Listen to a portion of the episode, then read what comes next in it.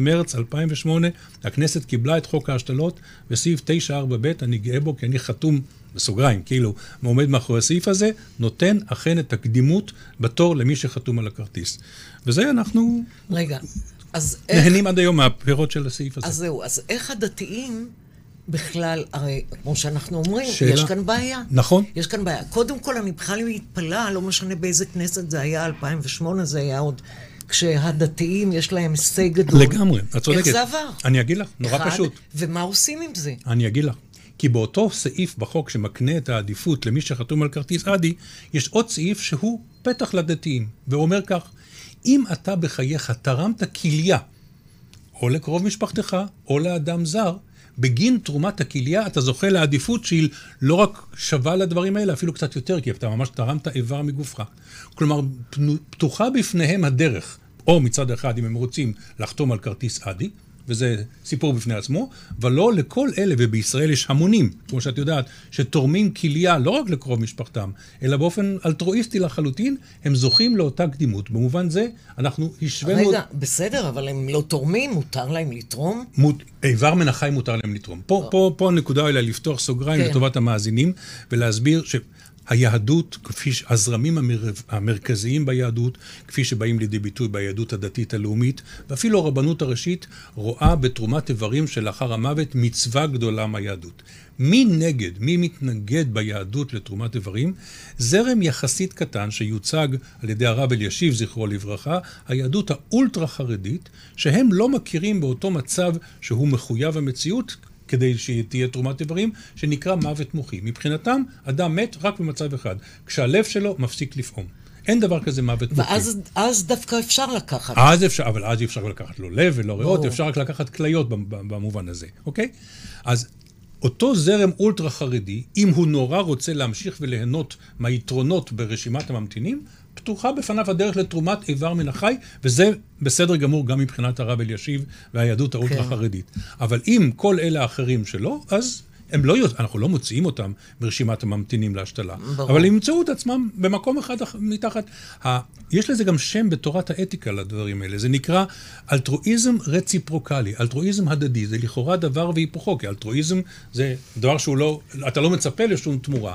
כן. אבל פה מדובר שאם אנחנו, ככל שאנחנו נרבה בחתימות על הדברים האלה, יותר אנשים מישראל חייהם ינצלו. פשוטו כמשמעו. אין שום דרך לייפות את הדברים האלה. לגמרי. ולכן ברגע שיותר חותמים, יש יותר תרומות איברים, וזה אכן בפועל מה שקרה כתוצאה מהחתימה. תחשבי, לפני שהכנסנו את הסעיף הזה, שיעור ההסכמות בפועל בישראל לתרומת איברים היה משהו כמו 45-50 אחוז מהנפטרים. רק 45-50 אחוז מהמשפחות של אנשים שקבענו מוות מוחי נתנו לו את ההסכמה. היום 65-66 אחוזים נותנים הסכמה. זה כמעט כמו האחוז בארצות הברית היום. זה יפה, יפה. יפה, אבל זה צריך עוד. בדיוק כך. אנחנו רוצים להגיע ל-80 ו-90 אחוזים, לגמרי. עכשיו... ואז נוכל לצמצם את הפערים שראינו קודם. יפה. אז uh, עוד שאלה אחת. יש, למי, יש כאלה שמותר להם, יש כאלה שאסור להם. יש איזו קבוצה שנקראת שלובות, של נשים חולות סרטן, ואני פרסמתי אצלם את, mm-hmm. ה, את ההרצאה הזו, כן. ואז עלו שם שאלות, מותר לנו? מה, מותר לנו סרטן כזה, סרטן אחר? לכל, ישנם קריטריונים רפואיים מי יכול להיות תורם איברים לאחר המוות, והקריטריונים הם מאוד מאוד רחבים. לא ניכנס לכל הניואנסים, כן. אבל לגבי השאלה ששאלת, גם אנשים שנפטרו מסרטן, או לפחות מגידולים מסוימים, יכולים לתרום ולו חלק מן האיברים. ברור. בוודאי לב, יכולים להיות קרניות.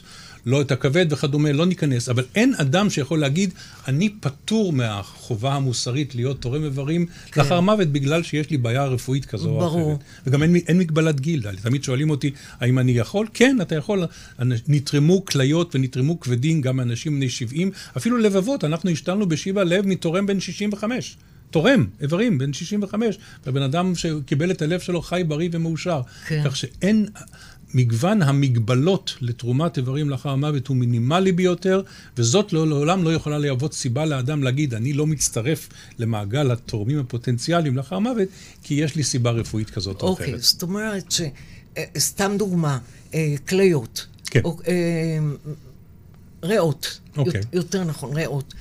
טוב, יכול להיות שאפשר לתרום מריאות, אבל לא כל אחד יכול לקבל את הריאות. זאת אומרת, יש מגבלה של גיל בריאות, שזה אנחנו יודעים את מ... מדברת עכשיו על, על המקבלים או על, על? על המקבלים כרגע. לגבי המקבלים, פה גם כן חל מהפך גדול. לא יודע אם את זוכרת, לפני מספר שנים היה סיפור גדול שהתפוצץ בתקשורת הישראלית של השתלת הכבד שמאיר דגן, זכרו לברכה, כן. עבר, והוא נאלץ לנסוע, לעזוב את ישראל ולנסוע לאחת ממדינות הסטן. תכף נדבר על התיירות הזו שיוצאת בדיוק, מ... נגיע לנושא הזה, כן. אבל בתור רק לדוגמה כן, לגבי כן, הגיל, כן.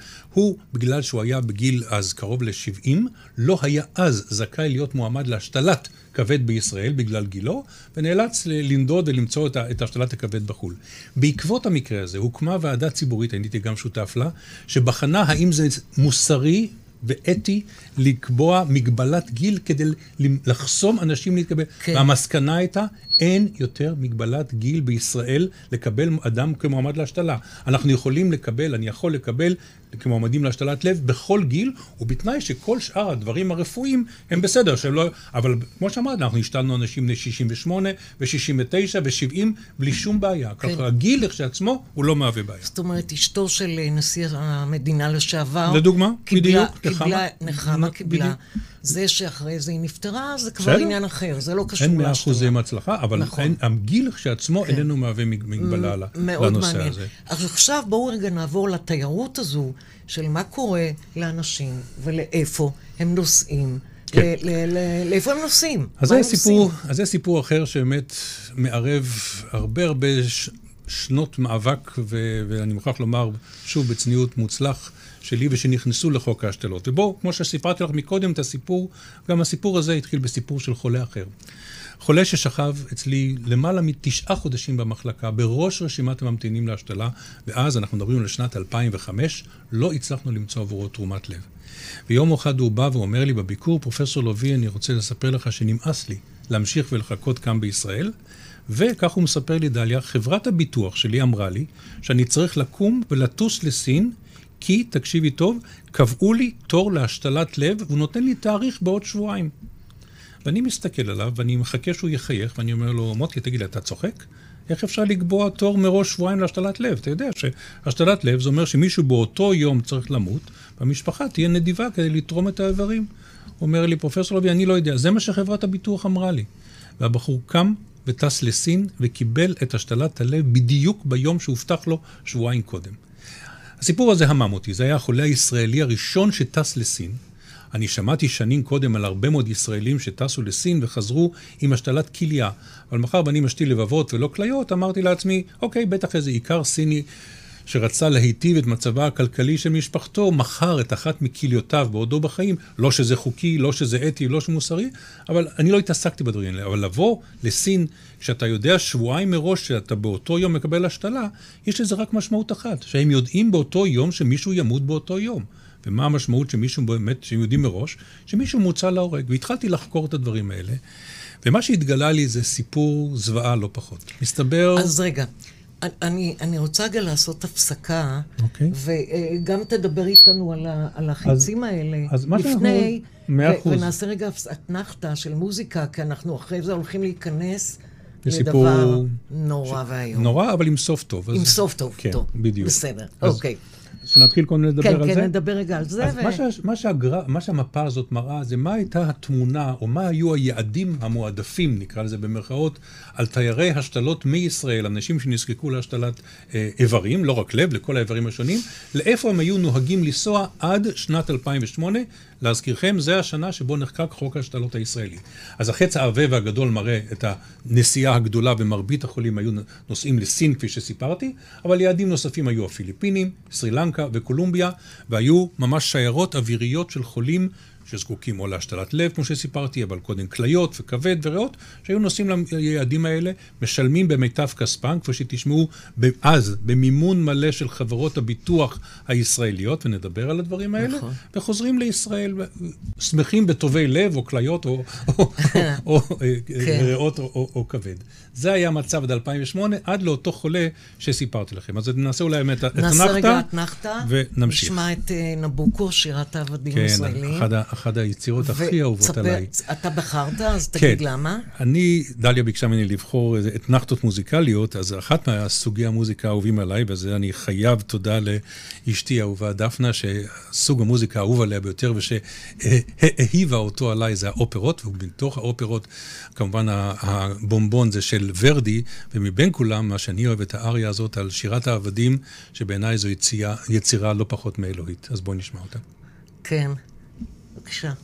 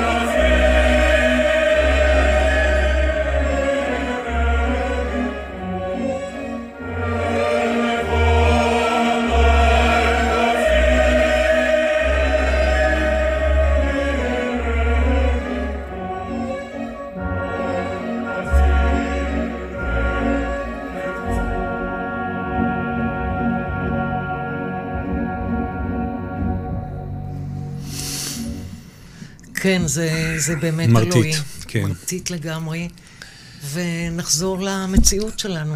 אז אמרנו, זו הייתה התמונה עד 2008, עד לאותו חולה שסיפרתי עליו, שנסע לסין וקיבל את השתלת הלב בדיוק ביום שהובטח לו שבוע, שבועיים קודם. ואז, כאמור, כשהתחלתי לחקור את הנושא הזה, גיליתי לתדהמתי שכבר בשנת 1984, אתה יכול להראות לנו, חקק, נחקק בסין חוק שהם שמרו אותו בחשאיות רבה, והכותרת של החוק, כפי שאתם רואים, זה הוראות זמניות שנוגעות לשימוש בגופות או איברים מגופות של פושעים שנידונו למוות, והחוק הזה בעצם, לראשונה בעולם, מתיר שימוש באיברי אסירים שנידונו למוות, ופה אני צריך לפתוח סוגריים ולומר שעד אז כל הגופים הבינלאומיים שנדרשו לשאלה אם מותר ליטול איברים מנידון למוות, פסלו את זה מכל וכול, שכן לעולם הנידון למוות לא יכול להימצא במצב שאפשר להגדיר להגדיר אותו כחופשי, לתת את הסכמתו החופשית מכל לחץ לתרומת איבריו, והחוק הסיני כאמור מתיר את זה בשלושה תנאים, אם אין אף אדם שדורש את הגופה, אם האסיר הנידון למוות נידב את גופתו למטרה, וכפי שאמרתי, לא ניתן לצפות מאדם שיושב בכלא וממתין לגזר גורלו למות, שייתן את הסכמתו, מה שנקרא הסכמה חופשית מדעת. והתנאי השלישי, אולי הכי ציני מכולם, אם משפחתו נתנה את ההסכמה, משפחתו של האסיר, שכן אתם צריכים לדעת שבסין באותו זמן, המשפחה הייתה נדרשת לשלם בעבור שני כדורי הרובה ששימשו אותו להוצאה למוות. אז מצפים שמשפחה כזאת תיתן את הסכמתה. מכל מקום, סביב אותו, אותו חוק אה, אה, חשאי בסין, התחילה להתרקם ונוצרה תעשייה מטורפת, שגלגלה מאות מיליארדי, לא מיליוני, מאות מיליארדי דולרים של תיירות השתלות, שבה אנשים מועמדים להשתלה של כל האיברים מכל העולם נקבצו לסין וקיבלו את האיברים שלהם לפי אה, דרישה מראש. אתם רואים פה רק רשימה חלקית של המחירים שהיו התיירים האלה משלמים, וגלגלו מיליונים על גבי מיליונים. מי, קיבל את הכסף? וזו הנקודה החשובה ביותר. בשנת 92 ברח מסין לארצות הברית רופא סיני שנטל חלק בדברים האלה והעיד בפני ועדה מיוחדת של הסנאט האמריקאי, והוא העיד בעדות מצמררת שמי שקיבל את הכספים האלה מתעשיית ההשתלות היו כל השרשרת שהחלה בשופט שדן את האנשים למוות, עבור דרך פקידי בית המשפט, ואנחנו מדברים על מעטפות כסף במזומן שהללו קיבלו. דרך מפקד בית הסוהר, דרך הסוהרים, וכמובן, כמובן, כל מי שקשור במערכת הרפואית. מנהל בית החולים, מנהל המחלקה, המנתחים, הרופאים, האחיות. אנחנו מדברים על מערכת מטורפת של תעשיית מוות לפי הזמנה מראש. רגע, המשטר עצמו... בידיעה, מדובר, כל זה נעשה תחת החקיקה. החקיקה, אבל כן. האם, האם הנשיא, האם השרים, האם האנשים שם מקבלים, הם מקבלים כסף? בידיעה ברורה ובתשלום מלא, כל, כל המערכת נהנתה מראשון ועד אחרון. ראשון זה אומר הנשיא או, או, או זה, ו... מכולם, מא' ועד ת', כולם שומנו באמצעים הכספיים של, של התעשיית, תעשיית ההשתלות האלה. מה שהתברר לי בהמשך לאותו מחקר אינטרנטי, ולא הייתי צריך, לא הפעלתי משרד חקירות, רק, רק להתעניין בדברים האלה, שמתברר שהמקור העיקרי לאותם, אי אפשר לקרוא להם תורמי איברים, אלא אנשים שגנבו את איבריהם ומכרו אותם לכל מרבה במחיר, היו לא רק האנשים שנידונו על ידי מערכת המשפט הסינית והוצאו להורג באופן, או נידונו למוות באופן רשמי, ואגב, בסין אז 64 עבירות שונות היו, אפשר היה להידון בגינם למוות, אלא קבוצה שלמה של מתנגדים, אנשים שהוגדרו על ידי המפלגה הסינית, הקומוניסטית הסינית, כמתנגדי משטר, הם נקראים אנשי הפלונגונג, והם הוכרזו כמתנגדי משטר, ו... נכלאו במחנות ריכוז, מי שמכם לא יודע מה זה הפלונגונג, זוהי שיטת תרגול רוחנית, שברבות השנים מאות מיליונים של סינים רבים היו מתרגלים את התרגולים שלהם בפארקים הלאומיים. היא דוגלת באמונות, כפי שאתם רואים כאן, של אמת, אמת, חמלה וסובלנות. בשלב מסוים הכמות האנשים שתרגלו את השיטה הזאת כנראה איימה על המפלגה הקומוניסטית. ב-1999 הם הוכרזו כמתנגדי משטר, הקימו מחנות, דליה, מחנות ריכוז, concentration camps, פשוט מחנות ריכוז, ובהם האנשים האלה נכלאו עד ליום שבו היה דורש לאבריהם, והאופן שבו הם חוסלו היה באמצעות וכל, נטילת אבריהם. וכל העבירה שלהם הייתה שהם כלום. ישבו ועשו מדיטציה. מדיטציה, זה הכל. זה הכל. שום בשם דבר. בשם אחר, אבל מדיטציה. שום דבר. זאת אומרת, בואו תחשבו אתם. אנחנו הרבה מאיתנו אה, עושים מדיטציה, עושים הילינג, עושים כל מיני דברים שהם רוחניים, ואנחנו מאמינים שזה עוזר. תארו לעצמכם שנחקק חוק, לא עלינו, אני לא אומרת במדינת ישראל, שאסור לעשות את זה. ומי שעושה את זה, מי מתנ... שעושה את זה, מתנגד משטר. מת, הוא מתנגד משטר, ומתנגד משטר, דינו מוות. ממש כך. וכשהתחילו להתפרסם הפרסומים הראשונים, והפרסומים הראשונים נעשו על ידי צמד אה, אה, קנדים, האחד יהודי, דיוויד מייטס, עורך דין זכויות אדם יהודי, והשני תת-שר החוץ הקנדי לענייני מזרח אסיה, דיוויד קילגור, פרסמו את הספר שלהם שנקרא Bloody Harvest, קציר הדמים, וכש... התפרסם המחקר הזה, פרסמתי מספר מאמרים בהתחלה בעיתונים הרפואיים, האחד אתם רואים אותו כאן, ואחד בעיתון הרפואה, ומה שגיליתי, כמו שאמרתי בהתחלה, שלא רק שחולים ישראלים נוסעים לסין ומקבלים את האיברים שבעצם אנשים נידונים למוות בעטיים ומוכרים את זה, אלא שחברות הביטוח הישראליות, קופות החולים הישראליות, מימנו באופן מלא את ההשתלות האלה. ואז לא היה לי טענות לקופות החולים, לא היה שום חוק ישראלי שאסר ומנע את הדברים האלה. כן.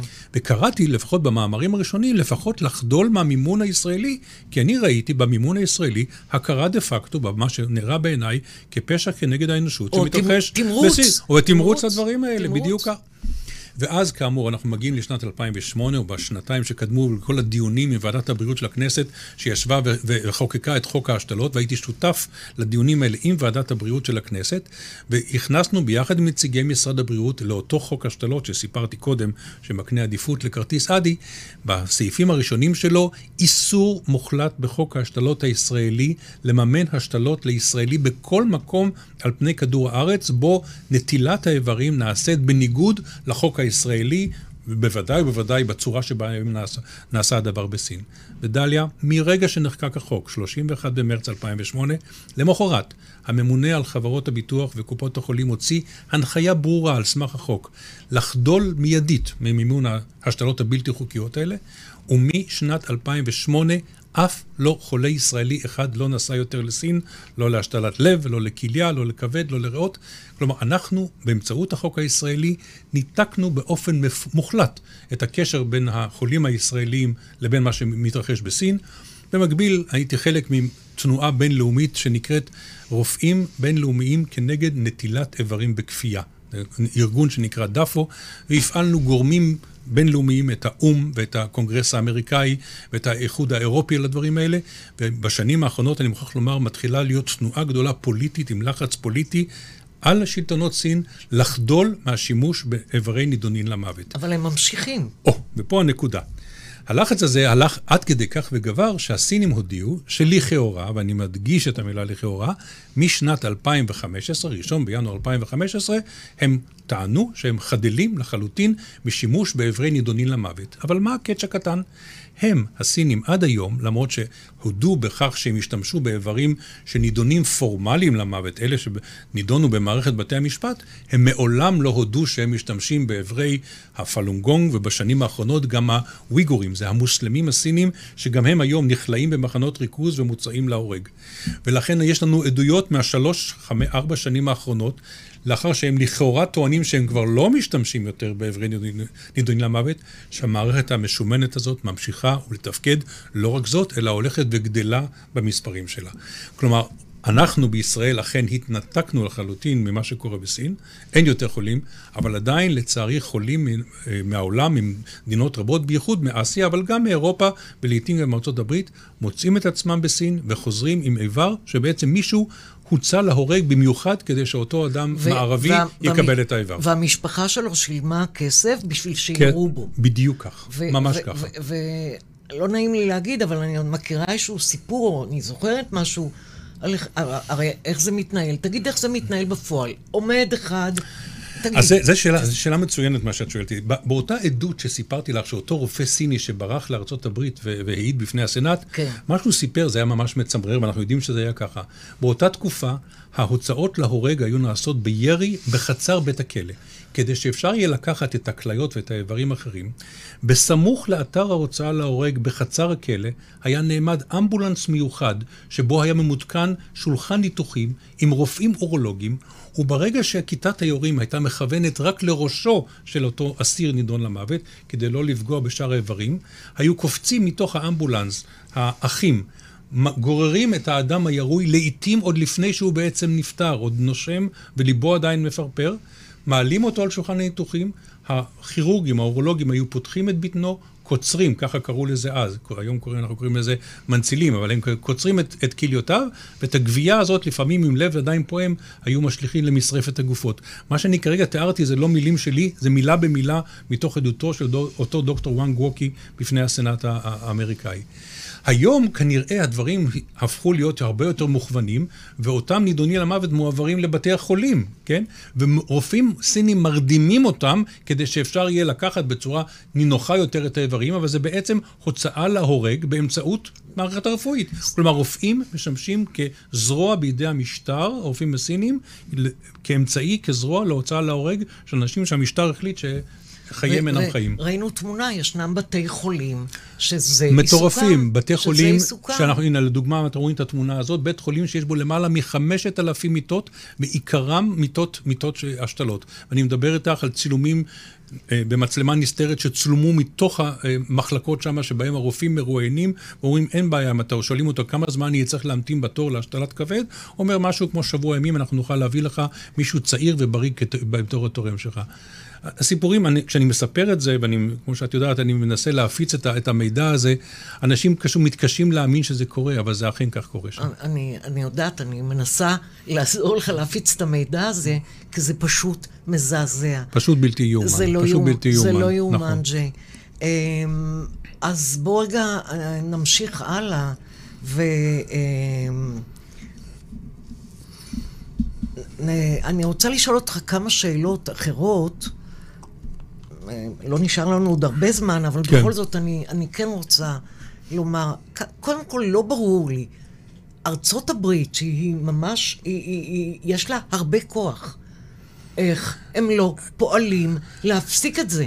יש שם משהו של תן וקח, מה קורה שם? למה שאלת... זה לא... שאלתי את שאלת המיליון דולר, או אפילו לצורך הזה מיליארד דולר, ואני חושב שהתשובה היא בעצם נעוצה, זה לא רק ארה"ב, גם את יכולה להגיד מדינות מערב אירופה. אז אמנם אמרתי לך שבשנים האחרונות מתחילה לאט לאט תנועה, כולל הצהרות פורמליות של חברי קונגרס, הן בארצות הברית והן באירופה, כנגד הדברים האלה, אבל הסיבה שבעצם לא ראינו עד היום התגייסות עולמית של המערב בצורה מסיבית, ולמנוע מהסינים את כל מה שהם רוצים. לדוגמה, המשחקי, המשחקים האולימפיאדת החורף הבאה הולכת להיות בבייג'ין. כאילו, למה, למה המערב לא יכול להשתמש בדבר הזה בתור סנקציות, להגיד, עד שאתם לא מראים לנו הוכחות, שאתם חדלתם משימוש באיברי נידונים למשל. העוצמה הכלכלית הסינית היא התשובה. העוצמה הכלכלית הסינית היא התשובה. אני אתן לך סיפור רק לדוגמה. לפני כמה שנים אה, הייתי אז אה, נשיא החברה הישראלית להשתלות, ורציתי לעשות, הודעתי שאני עומד לקיים כנס אה, מקצועי רפואי בארץ, שבו אנחנו הולכים לספר על כל, ה, על כל הנושא הזה שכרגע סיפרתי לך, כולל הבאתי את העורך דין, אותו עורך דין קנדי, שפרסם את כל הנושא של השימוש באברי הפלונגונג. יומיים לאחר שהוצאתי את ההודעה על הכנס הזה, אני מקבל הודעה ממשרד הבריאות הישראלי, שמודיעים לי שהם קיבלו טלפון ממשרד החוץ הישראלי, שקיבל לכשעצמו טלפון משגרירות סין בישראל, שמבקשת באמצעות משרד החוץ, דרך משרד הבריאות, מבקשת אותנו לבטל את הכנס הזה, כי הכנס הזה פוגע ביחסי ישראל-סין. אני הודעתי שאני לא מבטל את הכנס הזה, בשום פנים ואופן. אמרו, אבל מה, אתה הולך לפגוע ביחסי סין? אמרתי, אתם יודעים מה? למען ההגינות, אני מוכן לתת לדובר שגרירות לבוא, להשתתף בכנס ולומר את דברו. ואכן כך היה. הכנס התקיים, הדובר נעמד על הבמה ופשוט האשים את אותו מייטס בדברי שקר. מייטס הוכיח בצורה ברורה, באמצעות ש... השמעת סדרת הקלטות טלפוניות שהם עשו בעשרות בתי חולים סינים, שבהם הם התקשרו, אנשים דוברי סינית, התקשרו והציגו את עצמם כאילו זקוקים להשתלת לב, זקוקים להשתלת כליה, ואתה שומע את הרופא בצד השני אומר, אין בעיה, אני יכול לקבוע לך תור להשתלת לב בעוד שבועיים, תור להשתלת כליה בעוד, בעוד, בעוד שבוע אחד. הבחור הסיני הזה ירד אבל וחפוי ראש מהבמה ונעלם. זה רק לדוגמה. אני, אני פה הצלחתי למנוע, אבל עובדה שהעוצמה הכלכלית הסינית מדברת. ואם נחשוב על העתיד, זה יהיה רק יותר גרוע. אני מוכרח לומר שלמרות ש... שוב, אנחנו קבוצה יחסית מצומצמת של רופאים בישראל בוודאי מצומצמת, אבל שאני שותף, כפי שאמרתי, ברחבי העולם, שמרגישים את עצמנו לפעמים כמו דון קישוט. אז במלחמה כנגד העוצמה הסינית. עכשיו, אם אני משווה איפה היינו אז בשנת 2005 ו-2006, שהתחלנו, לאיפה אנחנו נמצאים היום, ל-2021, אנחנו אין ספק נמצאים בעולם אחר. אז הסינים התכחשו באופן מוחלט לעובדה שהם, כן, שהם כן. היום הם לפחות מודים, מודים לפחות רק בחלק של הנידונים למוות, אבל לא כאילו, מודים. כאילו, ואין להם בעיה להודות בזה, זאת אומרת, בדיוק, לא... אבל, אבל, אבל זה... אבל האמת, ישנה התקדמות, אבל ההתקדמות הזאת, אם את, את בודקת אותה לאורך השנים, היא עקב בצד אגודל, ויש לנו עוד המון המון מה ללכת, אבל ברגע שאתה, לפני שנה וחצי, היה, ב, התקיים בלונדון טריבונל עממי ענק, שבו, שהוביל אותו מי שהיה ה... התובע הראשי במשפטו של אה, אה, הרודן הסלובני, ש, שנידון אה, על פשע כנגד האנושות. ובמשך שנה אותו טריבונל שמע את כל העדויות, כפי שאני הבאתי רק בחלק מהם, וקבע בצורה ברורה לגמרי שאין מעל כל צל של ספק. כך הם אומרים, beyond any reasonable doubt, שמה שמתרחש בסין בתחום הזה שתיארתי, הוא פשע כנגד האנושות. crime against humanity. לא פחות ולא יותר, טריבונל עצום, בינלאומי לדברים האלה. האם היה לזה הד ציבורי מספיק? כמובן שלא. אבל לפחות אלה דברים שכמה שנים קודם לא יכולנו לדמיין שהדברים כן, האלה ש- שיקרו. אתה מילה? יודע, כמו שההורים שלי אומרים בפולניה, אז אמרו, אז, אז אמר. ת, תמיד שואלים, זה, תמיד זה... שואלים אותי, ג'יי, תגיד לי, מה, מה, אתה יושב פה בישראל, בתל אביב, מה אכפת לך מה קורה ב, ב, בסין? התשובה שאני מוכרח לספר לך היא אישית. אני בן לניצול שואה, ואני לא יכול להרשות לעצמי, אם ברגע שנודע לי שמה שקורה בסין הוא פשע כנגד אנושות, אם אני אשב ואשתוק, איזה זכות מוסרית יש לי לבוא אחר כך בתרונה לכל אומות העולם שידעו מה שקורה באושוויץ ולא עשו שום דבר? אנחנו מחויבים, אם לא אנחנו בישראל, מי יעשה את הדברים האלה? כן. אז באמת, אני רוצה לעבור למשהו, קצת משהו אישי. אמ, ספר לי, לנו, על איזו השתלה שלא תשכח אותה. או, מאות ההשתלות שעשיתי בחיים, לבחור משהו, אחת. אבל משהו, תבחר אחת. טוב, אני אספר לך סיפור, סיפור שכבר קרה לפני הרבה שנים, הרבה מאוד שנים. אז, עוד בתקופה שעוד לא היו מספיק תרומות איברים בישראל, היה לנו בחור בן 17 ששכב אצלנו בבית החולים, וגם כן ימים חלפו, לילות חלפו, ולא מצאנו בו תרומת לב, ומשפחתו אז הצליחה למצוא מקום בבלגיה, אז עוד היה אפשר פה ושם להטיס חולים ישראלים לבלגיה, לצורך השתלת לב, לא, ש, לא כמו בסין, לא ידעו מראש מתי זה יהיה, אבל אמרו הם, הסיכוי שהוא יקבל שם לב יותר גדול.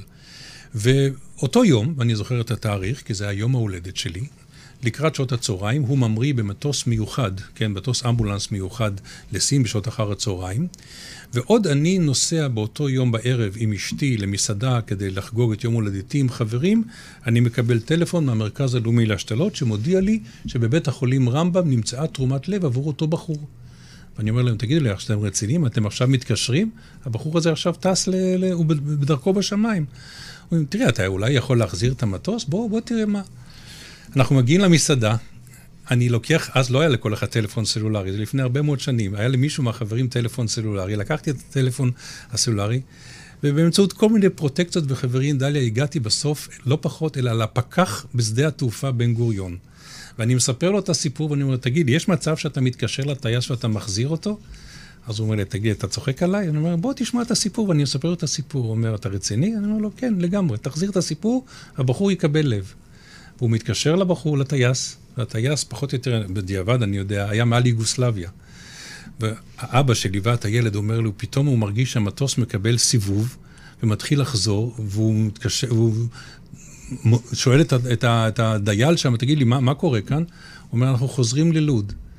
נקצר את הסיפור, המטוס נחת, אמבולנס שלנו ששיבא חיכה לבחור, הריץ אותו במהירות לחדר הניתוח, אני עזבתי את ארוחת הערב של יום הולדת, נסעתי לבית החולים רמב"ם, ביצעתי את ניתוח הנצלת הלב מהתורם, הבאתי איתי את הלב לשיבא, השתלנו את הלב, ומאז אותו יום, הבחור, שנים רבות היינו חוגגים ביחד יום הולדת, אני את שלי והוא את של הלב החדש שלו. אז זה רק דוגמה לאחד הסיפורים. מדהים, מדהים. כן. זאת אומרת, אתה... אתה יודע, יש לי עוד שאלה. איך אתה ישן בלילה? אז כמו שאמרת בפתיח, אני מזה חודשיים, אחרי 30 שנה שהקמתי וניהלתי את היחידה להשתלת לב, אני העברתי את השרביט למחליף שלי, פרופסור מורגן, בחור נחמד, עולה חדש מארצות הברית, ואני עדיין רק... רק נשתיק את זה רגע, כן, אוקיי. אה, כך שאני כבר אה, חדלתי מלרוץ בלילות, אבל עד לאותו יום שבו הייתי, אז איך אומרים, לא היה יום ולא היה לילה, המכשיר הטלפוני היה תמיד פתוח, כי ההודעה על הימצאותו של תורם איברים יכלה פתאום לא, לא, להופיע בכל אחת משעות היום והלילה. מתרגלים, 30 שנה אז מתרגלים לדבר אז, הזה. אז לא ישנים 30 שנה. עכשיו, כן. ג'יי, עוד שאלה אישית, כשפתחת את זה, וספר לי קצת עליך באופן אישי. כמו שאתה אומר לי, זה לא אני. זה לא, זה מהבניין. זה לא את, זה לא אני, זה מהבניין. אה, יש פה מישהו. שהחליט לעשות לנו רעש בראש, אין דבר, זה בסדר. לא לא נורא. זה בסדר, כן. ספר לי, ספר לי עליך. מה את רוצה לדעת? מי אתה? אני אכוון אותך. אוקיי. מי אתה? בן כמה אתה? זה לא חשוב. כן. אבל... לא, לא, זה בסדר גמור, 68 פלוס, זה בסדר, נהדר. כן. אמ, כמו שאמרת, הוריך הם ניצולי שואה. מאיפה אתה באת? מה פתאום אוקיי. אתה... אבי, אבי ניצול שואה שהגיע מאיפה? בדרך לא דרך מפולין. מאיפה מפולין? רגע, אתה מה- מדבר עם פולניה. אוקיי, מהעיר לבוב. מהעיר לבוב? או- מהעיר לבוב, הוא יליד לבוב. טוב, היה, אבא שלי, היה. אני חייבת להגיד לך, כן. עוד רגע אנחנו בני דודים. מה, אבא את שלי נולד- גם? אבא שלי נולד בעיירה ליד לבוב, וואו. שנקראת גליניאנה. אוקיי. שזו עיירה שהעיר הכי קרובה אליהם הייתה לבוב. זה לבוב. אוקיי. אז אבא שלי היה מהעיר, מהעיר עצמה. מה היה המקצוע? שם, שם זה היה חשוב. אה, אמי אה, ילידת וינה, אבל היא הגיעה לפני המלחמה לארץ, הם נפגשו לאחר המלחמה בארץ. מה היה המקצוע של. אבא? אבי היה אה, בחברת אה, יוני, היום קוראים לזה יונילבר, החברה הגדולה, חברת בלובנד, היה איש מכירות אה, כל השנים. לא היה אף רופא במשפחה שלי, אני לא, לא היה לי איזה רול מודל, זה היה... אני אגב, את יודעת, אני אספר לך, בכיתה י"א-י"ב תיכון, אני הייתי בכיסא שאת יושבת עכשיו, אבל לא באולפן רדיו, אלא בטלוויזיה החינוכית, הייתי מנחה קבוע של תוכנית ראיונות שבועי שקראו לזה פנים אל פנים. כל שבוע הייתי מראיין. מחפש לך אותה. הייתי מישהו, אישיות פוליטיקאי, סופר וכדומה, והייתי בטוח, הייתי כתב נוער שמריב הנוער, הייתי בטוח שאני הולך להיות עיתונאי. ואז ברגע האחרון עשיתי סוויץ' והלכתי לעתודה אקדמית ברפואה, ו... רגע, יש לך אחים. אחיות? לא, לא, אני בן אתה יחיד. בן יחיד. בן יחיד אז לגמרי. הם תל שלחו אביבי, אותך יחיד. גפן, ואתה... אני לא, לא פינקו אותי, ממש לא. החינוך היה די, די ספרטני. כן, אגב, אבא שלי בכלל, עליו השלום, אם היית שואלת אותו מה הוא היה רוצה שאני אהיה, הוא רצה שאני אסע ללמוד בבית הספר ליחסים בינלאומיים בז'נבה. בכלל לא חשב על, על רפואה. הוא כרפואה זה הלא- דווקא טוב לפולנים. נכון, אבל איכשהו זה היה ממש יוזמה שלי, בלי, לא יודע אפילו מא- מאיפה הדברים האלה באו, אני לא מצטער על זה עד לרגע, עד לרגע זה. יפה, ו- ואז אתה, תספר, רגע. ואז, כלומר, כשהחלטתי להיות, להיות אה, רופא, הלכתי לעתודה האקדמית, אז איך שגמרתי את התיכון, עוד לפני הצבא, התחלנו את הלימודים בבית ספר לרפואה. בתום בית הספר לרפואה התגייסתי לצה"ל, רופא, את זוכרת את מרשל מרחב שלמה? אני, אני הייתי הרופא של שארם א-שייח במשך שנתיים. מה אתה אומר? איזה צור- כיף היה צורי, לך. צורי שגיא, רפול כרמטכ"ל, אוף דיוטי בוויקנדים היה יורד ועושה אצלנו אה, אוכל דגים במרפסת של, של המרפאה ב, ב, בשארם א-שייח, אחר כך ב, בהמשך תפקיד אה, סרן ברפואת, אה, בענף, אה, במקרפר, בענף רפואת אב"ח. ואחר כך התמחות בתל השומר, והתמחות על בהשתלות ובלבבות מלאכותיים בפיטסבורג, בארצות הברית.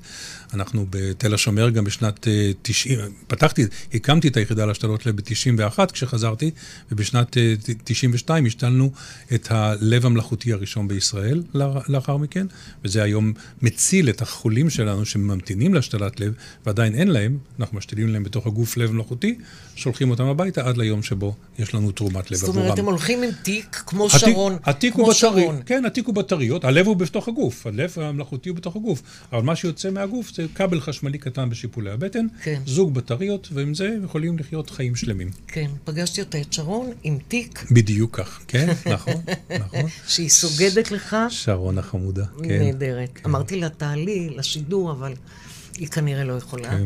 בכל אופן, אה, ואז זהו, וזה זה הייעוד שלך בחיים. ו-30 30 שנה השתנו לבבות, מאות רבות של לבבות, גם בפיטסבורג, גם פה, פה בארץ, ועכשיו מתחילים פרק ב' ברפואה. כמו שאמרת, השם, הטייטל הוא ארוך, אז זה היחידה לבטיחות הטיפול וניהול סיכונים. זה עולם שלם בפני עצמו, זה מרתק. כן, זה מעניין. מאוד, מאוד כי. השם, אה, כן, אתה לא, יודע, מכניס, זה, אה, זה נהדר.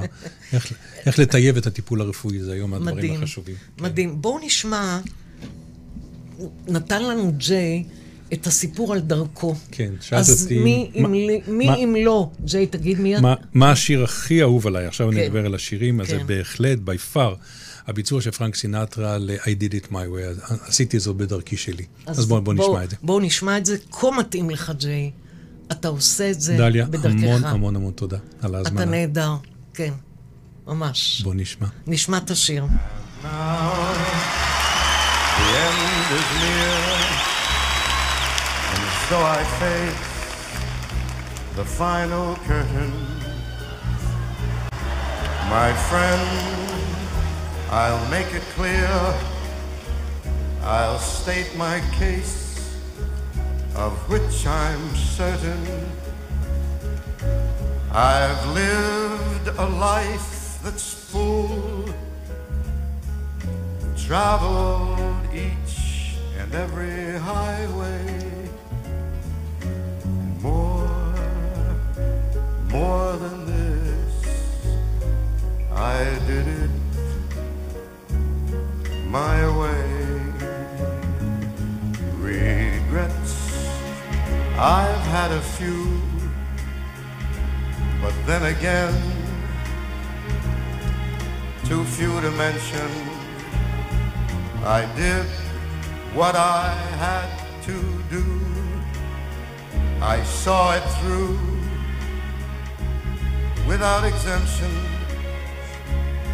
I planned each charted course, each careful step along the byway, and more, much more than this.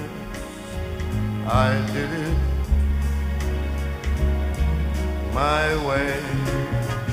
Yes, there were times, I guess you knew, when I bit off more than I could chew. And with it all, when there was doubt, I ate it up, then spit it out. I grew tall through it all and did it my way.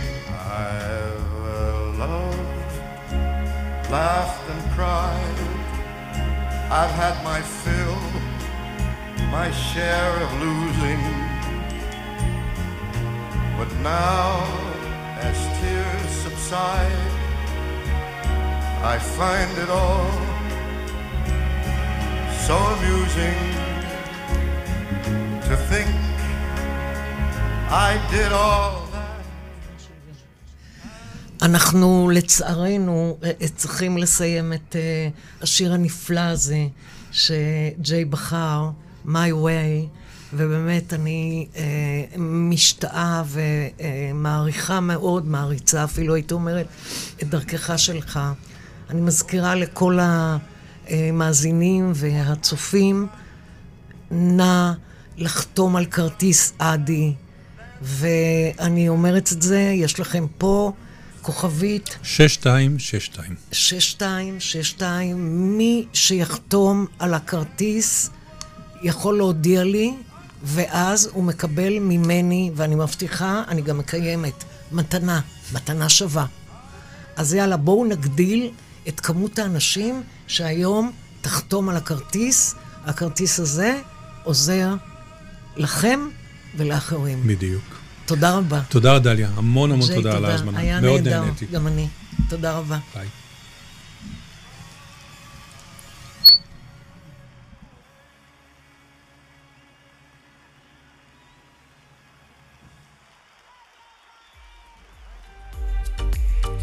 מאזינים לרדיו החברתי הראשון.